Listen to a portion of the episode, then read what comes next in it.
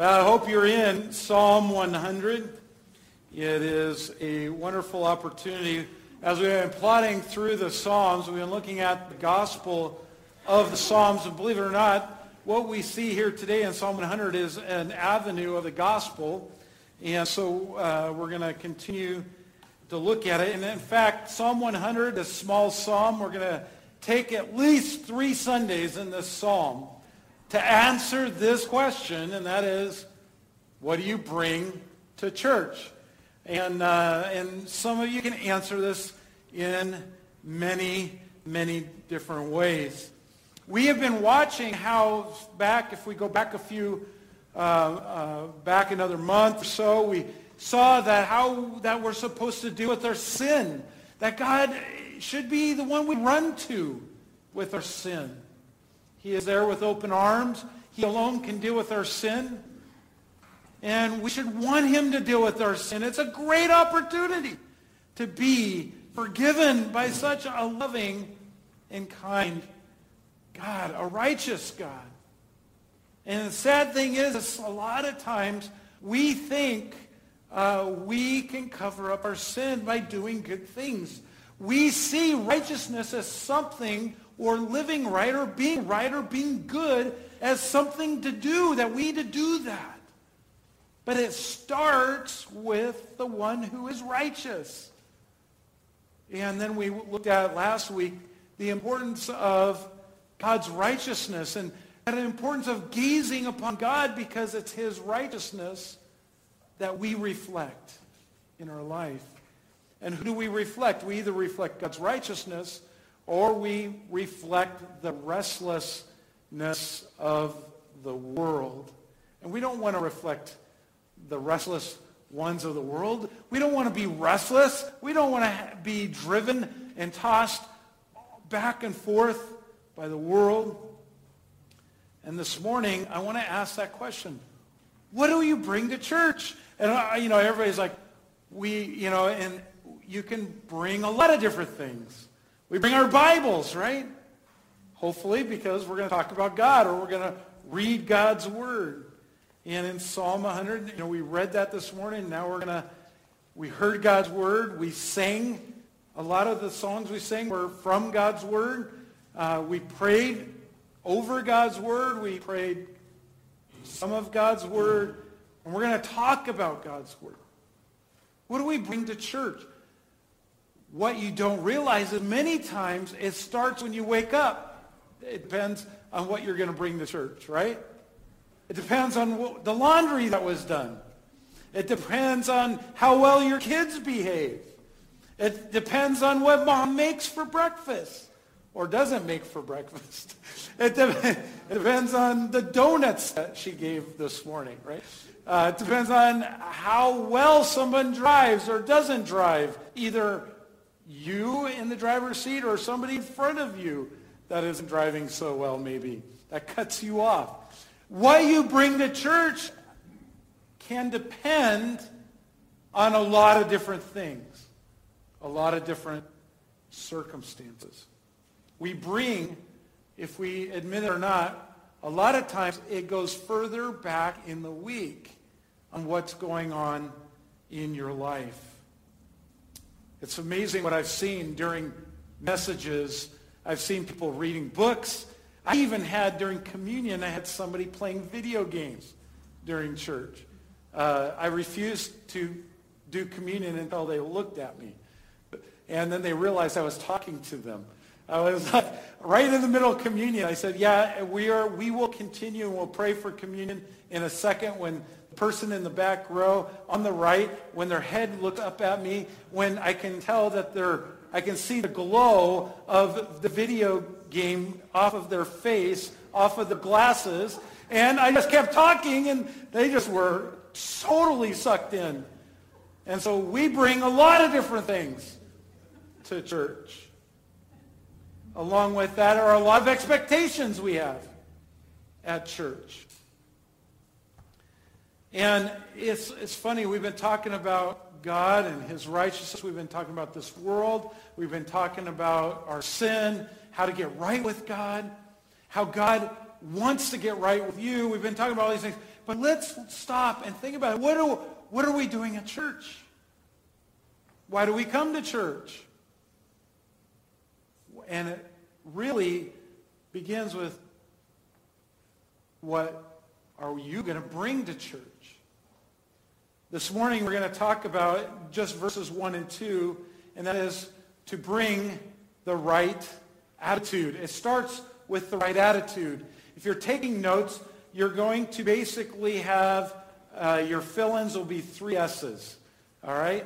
They're going to be a shouting attitude, a serving attitude, and a singing attitude. And all of those things that we're going to talk about in a second have to do with developing a right attitude to bring the right things to church. Right? I don't know about you, but if you go to a job and you don't have the right tools for that job, you will have a very long day, right? How many have ever tried to hammer a nail in without a hammer, right? Yeah. If you work at Perry Pallet, you might find creative ways when the nail guns stop working, or, you know, when the saw stops working, or when you go, when I was working on a construction site, anything that could go wrong usually went wrong, and you found creative ways to get things done. But you are severely hampered if you don't have the right tools. We are severely hampered when we don't bring the right things to church. Our relationship with God is severely hampered. So we want to answer this question about this psalm this morning and see the answers that God has given us about what we bring to church. So will you pray with me as we read the first two verses again and ask God to teach us from his word. Lord, I love that song, Yet Not I, But You. It's all about you. It's Christ in me. I pray this morning that this morning would not be about me, but it would be about your very word, your word that breathes life into us, your truth that has come to us through Christ.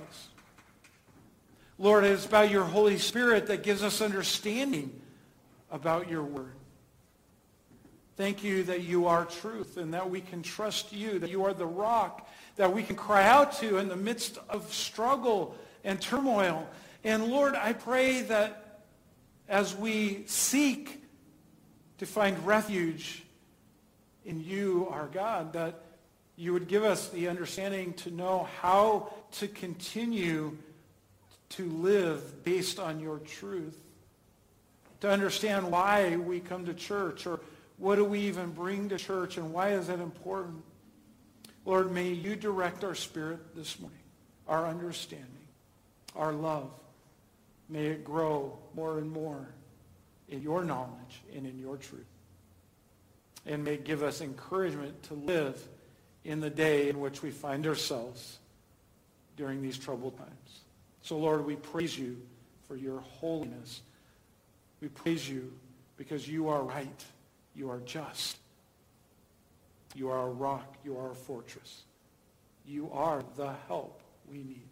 So, Lord, we thank you for these words of truth this morning. Guide us, I pray. In Jesus' name, amen. What do we bring to church? Starts out, it says, make a joyful noise. Joy is a good thing, right?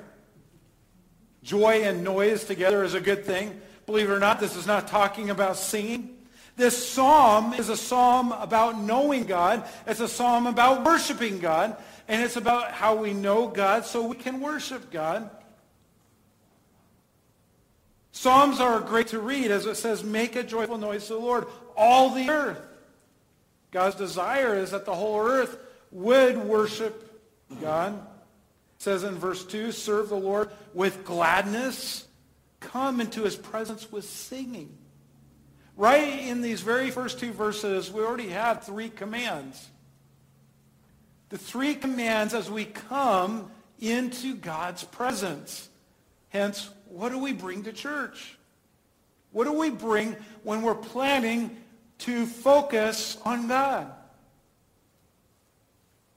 The Psalms can be called the hymnal of Jesus, the hymns of Jesus. It can be called the hymns of the church. It was actually the great hymnal that the synagogues and through all the Old Testament and the early church used. The Psalms were what they sang. It's what they read. It's what they talked about. If we want to understand what did Jesus sing? Go to the Psalms. That's what he would have sung growing up. Psalm 100 is a psalm that describes what worship was like in the day of the Lord. What was true then is still true today. Psalms are an amazing read. I don't know about you, when I struggle, because I struggle with going to sleep at night, so I love to read the Psalms. They're so wonderful. They are wonderful for our soul in the midst of trouble. In fact, reading the psalm is especially good before, during, or even after watching the news. I'd recommend reading the Psalms. Reorient your thinking and your heart. Let not your heart be troubled, Jesus said. Go to the Psalms and let them wash over you. What's so amazing about Psalm 100 is it's a very well-known psalm. In fact, in many parts of the world, and even in America, this is the second most it's the second most quoted psalm behind Psalm 23. It's a theocentric psalm. It's all about God. It has everything to do with him. It's why it's so important for us as we look at coming to church. In fact, we know that God tells us that we should come together regularly. And it's important as we come together regularly that we have the right attitude about coming together regularly. If we want to know what do you bring to churches, we have to start with the right attitude. And it starts with the shouting attitude that's found in verse 1. Make a joyful noise. You know what's funny about that phrase, make a joyful noise? Three important words, make, joyful, and noise. By the way, the word make isn't just making something or fashioning something together. It comes from a Hebrew word that talks about making some form of music. They use this term. And then joyful is the idea of a public confession. Not just having joy, but a joyful noise. The Hebrew word means making a loud public confession. Okay? So we have a music together with a loud public confession and the word noise, which means a rise, a shout, or a ring, or a cry that is loud, right? Literally in Hebrew it means a noise that pierces the eardrum, right? So when you put it all together, the psalmist is calling on the people of the Lord to raise an anthem of praise from their hearts to the Lord, publicly proclaiming their joyful confidence in God. That's a shouting attitude. By the way, did you notice? In all the earth, is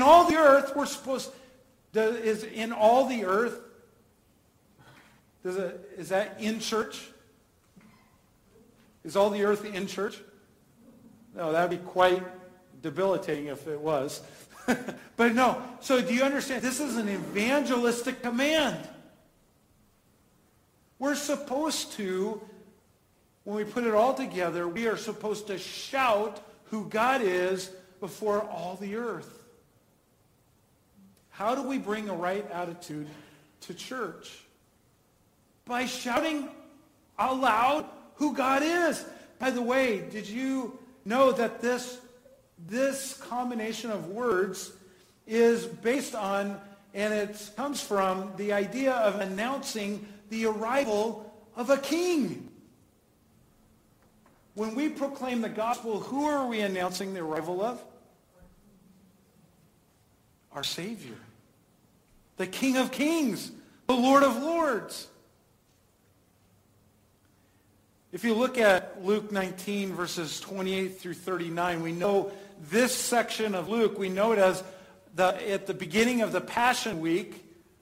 What was going on? The disciples come, they find the donkey tethered where Jesus said it would be tethered. Imagine that. Jesus always seems to get everything right. Right?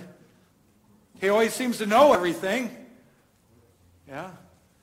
That's because he's God. And he comes, he finds the donkey, he goes through, and the people in Jerusalem, they begin to shout at him. Do they curse him?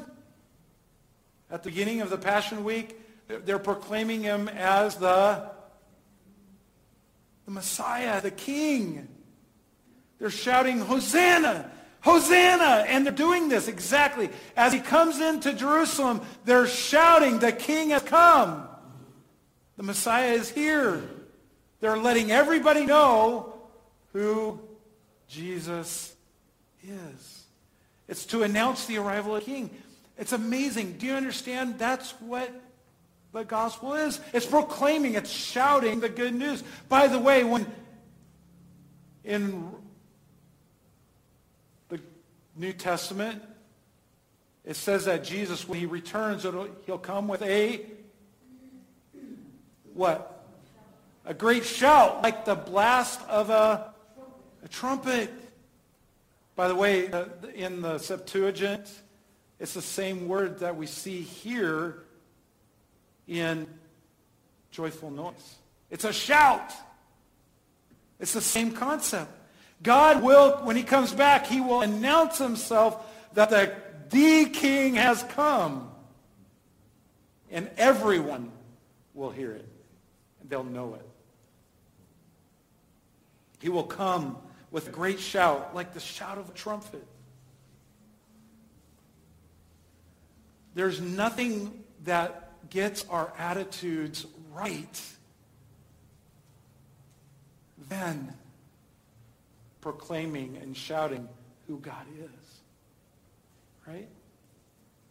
What do we need to bring to church? It starts with the right attitude, and that right attitude, here it says, it was commanded to shout that the King is coming. Make a joyful noise to the Lord. The second one is a serving attitude. By the way, you see this, as we come to church, we have the shout, and now we have the serving. Verse 2, serve the Lord with gladness. By the way, you know the Hebrew word here for serve is the same word for worship. The word serve means to be in bondage to. It refers to doing whatever the master tells the slave to do. It refers to this, to be at the master's beck and call. It literally is explaining what worship is.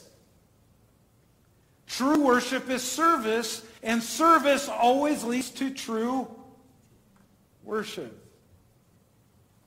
What do we bring to church? It is the right attitude. It starts with shouting that the King is coming. It begins with how do we get our attitudes right and have a right attitude? It starts with a serving attitude. What's interesting is we still haven't come together at this point. Worship, yes, we worship at church because we read Scripture, we pray, we sing, and all that kind of stuff. But do you realize that worship begins before church? It's what you bring. It's an attitude that you bring to church. You remember what Joshua said at the very end of the book of Joshua? Can't remember, it's 24, 25, but he looked at Israel and he said, choose whom you will serve this day. Same word that we're commanded here in verse 2. Serve the Lord Worship the Lord.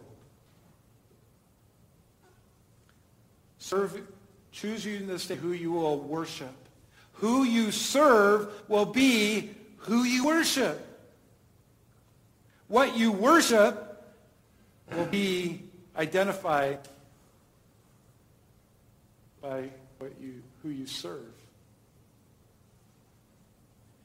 You know, it's interesting is Romans 12, 1 through 3 gives the same concept.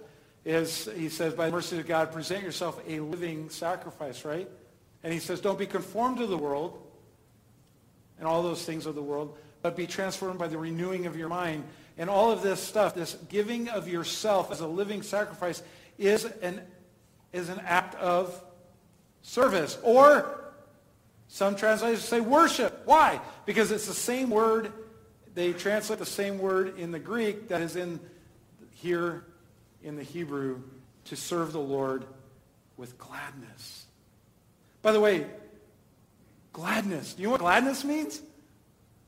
Some of you have that look of gladness on your face right now. Some have bewilderment. Some have, I'm tired. And it's okay. You can be glad and tired. You can be glad and hurting. Because our gladness is not defined by our circumstances. Praise the Lord. It's defined by who we serve. This is the theocracy. Verse 3, it says, know that the Lord, he is God. By the way, that's the hinge between how we're supposed to praise God and how we are supposed to be thankful for God, is what we know about God. Right here, our serving God and our being glad is defined by God. Gladness means laughter. It's that glint in your eye that is accompanied many times with laughter. It's a wide-eyed with a big grin. It's like looking at you and saying, you're a sinner. But God died for your sins. And he became your peace between God's wrath and his wrath on all sin. He paid for your sin. He stepped in between you and God to be your go-between. And when you realize that, wow, look at all that God did, I see that glint in your eye like, ah, yeah, that's right. I'm a part of God's family. I'm not part of this world. I don't have to worry about what this world has to offer because God offered me everything through Christ. That's gladness. Serve the Lord with gladness. It's that wide-eyed, it lights up your face when you realize what God is doing for you. When you serve the Lord, you worship the Lord. And when you worship the Lord, gladness overtakes the sadness of the world. You still are sad, but you're glad. We're supposed to serve the Lord. We're designed to serve the Lord. Service determines gladness, not our circumstances and our emotions. Paul said, I learned whatever state I am to be content because his one pursuit in life is the Lord Jesus Christ. So we're supposed to shout who God is and we have a shouting attitude. We're supposed to have a serving attitude. And then the third thing is, he says, come into his presence with singing. You know, when we're shouting about who God is, and we realize who God is, and we're shouting who God is, that the King is here, the Savior is here, and when we're doing that, it's easier to serve the Lord. And when we serve the Lord and we're worshiping the Lord, guess what the natural outcome is? To sing. To sing. We're supposed to approach the Lord.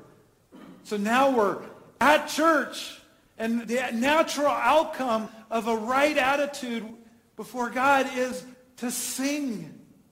But you notice here that everything that leads to singing does not have to do with likes or dislikes. It all has to do with God. I know there was one time somebody approached me one time. They're like, Pastor, I know the song that we were singing was so wrong theologically. It was so wrong, and it wasn't a song we were singing here, and it was at another place. And they said, Pastor, but you were just singing. What were you singing? And I said, I was just singing to God. I said, the bad theology will work out later. They're like, well, doesn't it make you mad that what they were singing wasn't right? And I said, well, I wasn't really thinking about what they were singing. I was thinking about God. My attitude wasn't one of correcting people. My attitude was one of praise. I was thinking about how great God was. Now, after I went home, I thought, and I was thinking, wow, what were they singing? Why were they singing that? And I'll have to ask that question. Why would they sing that? Because it contradicts who God is. Right? And I thought about it later, and I was thinking about it from a position of praise. I was praising who God is. I'm not critical anymore. I'm not thinking about what I like or dislike, but I'm thinking about who God is. Do you notice here that everything is listed here as command? It has nothing to do with what we like or dislike, but it all has to do with God. By the way, singing is evident not of whether or not we're gifted at singing. It has to do with whether or not we are connected to the Lord in spiritual relationship. The more spiritual our relationship, the more you're going to be driven to sing. And praise the Lord for good, song leaders who can sing louder than me because I sing off key.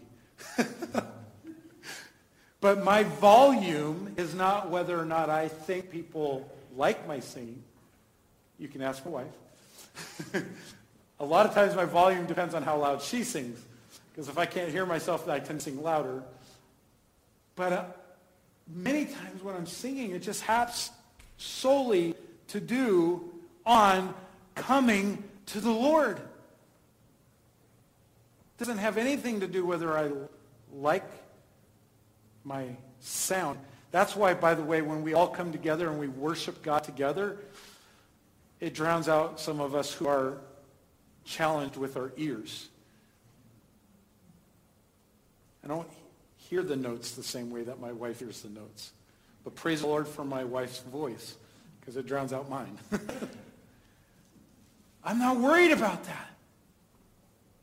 I'm not worried about whether I'm on key, off key. I'm not worried about whether I like the song or dislike the song. I'm not worried about whether I like the music or don't like the music. Or I'm not looking at anything but coming into the presence of God. Ephesians 5, verses 15 through 19, it says, look carefully then how you walk, not as wise or unwise, but as wise, making the best use of the time, because days are evil. Therefore, don't be foolish, but understand what the will of the Lord is. And do not be drunk with wine, for that is debauchery, but be filled with the Spirit. Be spiritual. Be led by the Spirit. We can't be led by the Spirit if our eyes are on every earthly thing. So God says, when you come, make a shout. When you come, serve me. When you come, if you're doing those things, sing. We says, come into his presence with singing. The first two verses tell us that when God is in control of our life, when he is the desire of our life, when he is we are reflecting God in our life, you will not be able to hide him. Do you see how vocal every one of these is? We won't hide him. We won't be able to keep that secret very long, that we love him.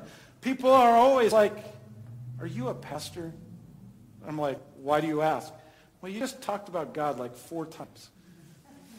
And I'm like, yeah. I mean, you can't hide if you love God and you're serving God, and you can't help but shout about God. Your life will shout about it. It'll be just natural. And then you'll begin to sing his praises. All of this sounds kind of like a testimony, doesn't it? It does, doesn't it? What do you bring to a church? The right attitude. That it's all about the Lord. You will not be able to hide God if you follow through what he is commanding. By the way, these are not optional. It doesn't say, by the way, if you like this, do this. It says, do it. It's an imperative command. You can't have someone the size of God in your heart without him oozing out, right? If you realize how big God is, he will create so much pressure in your heart, in your life, and in your soul that he will ooze out. Right? If you nick parts of your hand, it just is red, right? But if you nick that vein right there by your finger, your thumb, what happens? Man, I'll never forget that. I saw my buddy hit that with a knife. And he pulled it. He's like, oh! He went like that. It was the craziest thing I've ever seen. Our blood is under a lot of pressure, isn't it? That's why high blood pressure is a bad thing. But see, the bigger that God gets, the more you can't hide it. He will ooze out of your life. You can't hide him.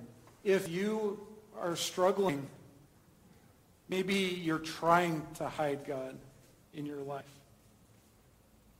Maybe you're hiding him with sin, bad choices. Maybe you're hiding because you're afraid that he's going to ask you to do something you don't want to do.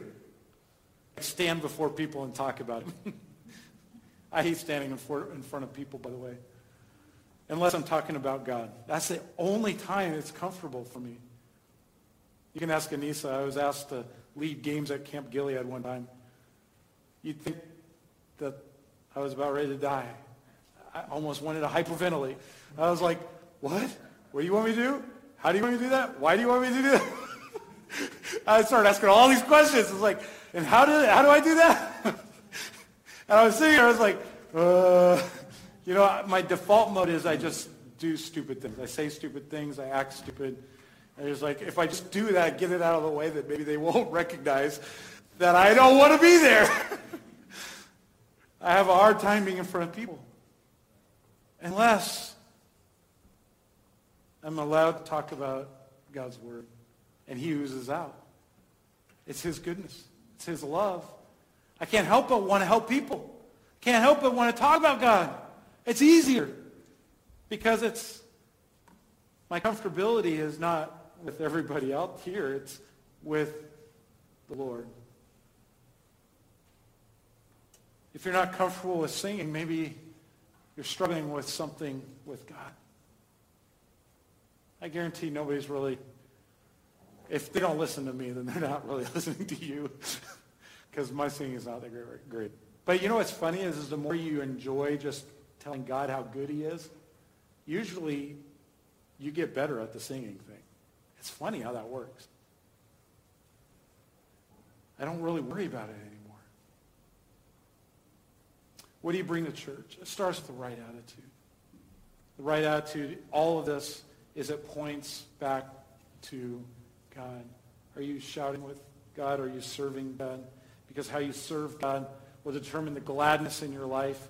And also if you're serving God and you're worshiping God, it determines how much of your life is really singing about God. So as we close, just have you think about that. Jesus said the greatest commandment is this: love the Lord your God with all your heart, soul, mind, and strength.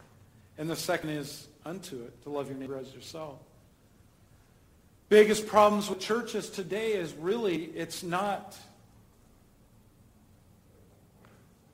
just the lack of God, it's the lack of love towards God and the more focus on people.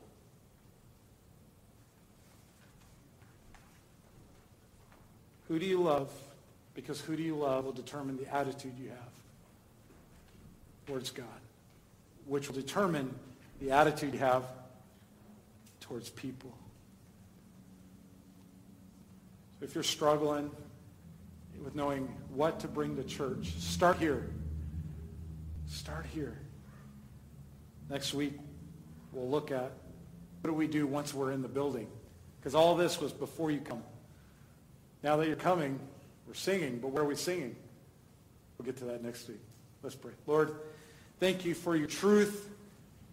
I thank you that we don't have to dissect all of this in one bite this morning, that we can continue to sing your praises, that we can continue to lift up your name. And I pray that we would realize that this attitude that you desire us to have, it starts with what we do throughout the week. May you help us to think about these things. May we put these commands into practice and ask that question. Am I doing these things that Psalm 100, that you, Lord, tell us to do? That you put it into song to remind us to do it. That we could sing and shout to serve, to know you more. Sing your truth. So, Lord, even now as we sing, we could say, Lord, I'm not doing any of these things in my life. And that we would simply, that if we aren't doing these things in our life, that we would be honest before you and say, well, Lord, maybe I haven't given you my life. I haven't responded to the good news that Jesus died for my sins, that he took my place. I don't even have a relationship with God that's based on what Christ did for me. Jesus tells us that he is the way, the truth, and the life. We need to respond to that. Lord, you tell us that if we repent and believe, that we put our faith and trust in you, that we lay our life before you, that you will respond, that you will save us from our sins, that Jesus becomes our go-between, that the Holy Spirit comes in and gives us life. That no longer is not about what I can do in life, but it's about what Jesus has done for me. And all the good things in life are no longer about me having to be good, but it is about our Father who's in heaven, who is good. Lord, you are good. And now your goodness lives in us and now can live through us. And we can behold this image of our good Father. Thank you. Lord, I pray for the rest of us that have already put their faith and trust in you, who are saved, that have been saved by you, that, Lord, that you will empower us to continue to make church about you. So that way we won't hide you to the community in which we live. More and more people will come and just sing your praises and just love you. Lord, we want to be together, praising you, loving you, helping others love you, know you, see you, and blessed by you. Thank you for the grace that we have been given. We don't deserve it. None of us are perfect. Lord, we are so blessed that you gave us your perfect life for our imperfect life. that we might have peace through the Lord Jesus Christ with our Father who's in heaven. Thank you for redeeming this rebellious sinner. Lord, we love you. Help us to love you more. In Jesus' name.